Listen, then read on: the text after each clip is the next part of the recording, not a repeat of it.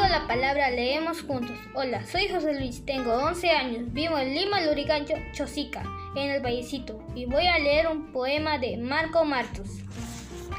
El Puma Gildebrando. El Puma Gildebrando nació en las altas cordilleras del Perú y bajó con los ríos a las playas llenas de arrecifes, a orillas del mar.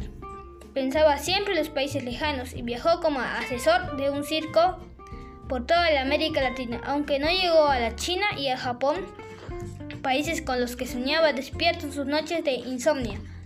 Para un puma nacido entre las nieves, bañarse en las aguas del mar Caribe es algo increíble. Lo más parecido a la felicidad, ahí quería quedarse, con los delfines y tiburones en curiosa amistad. Iba y venía entre Lima y La Habana tanto que llegó a confundirse y no sabía de qué aeropuerto partían y cuál aeropuerto llegaba. Solo sabía que los blancos hielos que llevaba en su corazón se hacían fuegos eternos con el mar bajo la luz del sol. Una vez un ministro de Estado cubano le dijo en el aeropuerto de la capital, Puma, compañero, sé que usted siempre viaja en el Perú.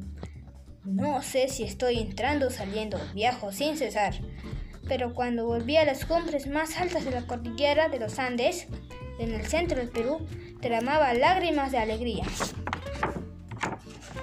Cogía su guitarra y arrancaba a cantar con voz melodiosa. Raran los pumas oscos, siempre dispuestos a la lucha feroz.